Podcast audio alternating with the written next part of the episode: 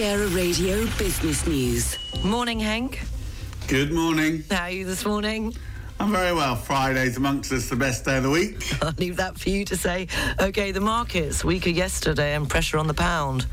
Yeah, not such good news there. Equity markets were under pressure yesterday as the Federal Reserve, the US central bank, refused to pivot away from its quest to hammer inflation back down to the target level as they pledged to continue raising rates. S&P 500 closed down 1.1%. Stoxx 600 in Europe was down 9 tenths of 1%. Sterling fell after the Bank of England raised interest rates and offered a gloomy assessment for the UK economy. They hiked rates by 75 basis points, biggest increase more than three decades, taking the base rate up to 3%. That's the highest in 14 years. However, the vote guidance and accompanying forecast offered a far more dovish tone than was expected. In terms of the vote, seven members voted for 75 basis points, one for 50 and one for just 25. In terms of the guidance, said terminal rates will likely be lower than currently priced by markets. If you look at market pricing, they've got UK base rates at somewhere around five and a quarter percent in the middle of next year for the governor. He said that's way too much, although did acknowledge there's vast amounts of fiscal uncertainty. Looking at the forecast, said in terms of growth, the outlook remains very challenging. Forecast that the UK economy is already in recession, sees GDP falling for eight consecutive quarters, taking us all the way out until mid 2024. On inflation, they said it would moderate over time. Now see inflation peaking at 10.9% in the coming months, then falling to zero by the time that we get to 2025. They did say that unemployment would rise quite significantly over the course of the next couple of years. Although we should admit that's from a very low base. In terms of the outlook for UK rates, statement I think adds the evidence we are coming close to the end of the UK hiking cycle. We see one further 50 basis point increase in December. That puts the terminal rate at 3.5%. In saying that, we do look more broadly in terms of markets this morning. Chinese equities have been rising on hopes of reopening. And actually, we are looking at a better start on the European bourses this morning. Currently calling the FTSE Euro Stoxx 50 up 25 points, FTSE 100 in London up 49 points, CAC in Paris up 43 points, DAX over in Frankfurt up 61 points.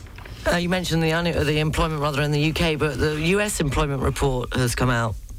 Yeah, we'll get that later today. That'll be a big focus for the markets. Expect non-farm payroll gains to continue to cool. Look for the US economy has created 175,000 jobs in October. That compares to 263,000 in September. As the economy moderates and tighter financial conditions weigh on strong labour market demand. Meanwhile, we expect wage pressures to remain steady, 4.7% year on year. That's similar to the average pace we saw in late 2021. On the household report, we do expect the unemployment rate to tick up only by one tenth of 1% to 3.6%, with labour force participation rate holding steady at 62.3%. Turns of the outlook for the US labour market has been incredibly strong, but when you look at that weaker growth profile, when you get to the point where you understand that employers are becoming more, more nervous, I think we will see an easing in hiring over the course of the next year, and that will push the unemployment rate higher. We've got at 4.9% at the end of next year, which obviously higher than where we are today, but nothing that we'll be overly concerned about. And good numbers from BMW.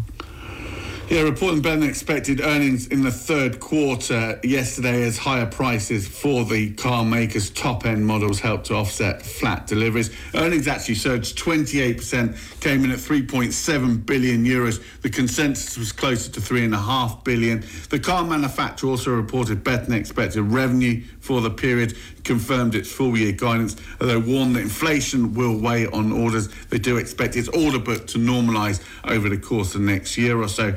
BMW said that demand for its electric vehicles has been very robust, making it confident about the future. They expect electric vehicle sales to jump by 70% during the course of next year. Major car manufacturers, so far it has to be said, appear to be defying the increasing drag from those macroeconomic factors thanks to robust demand, particularly for its most expensive models.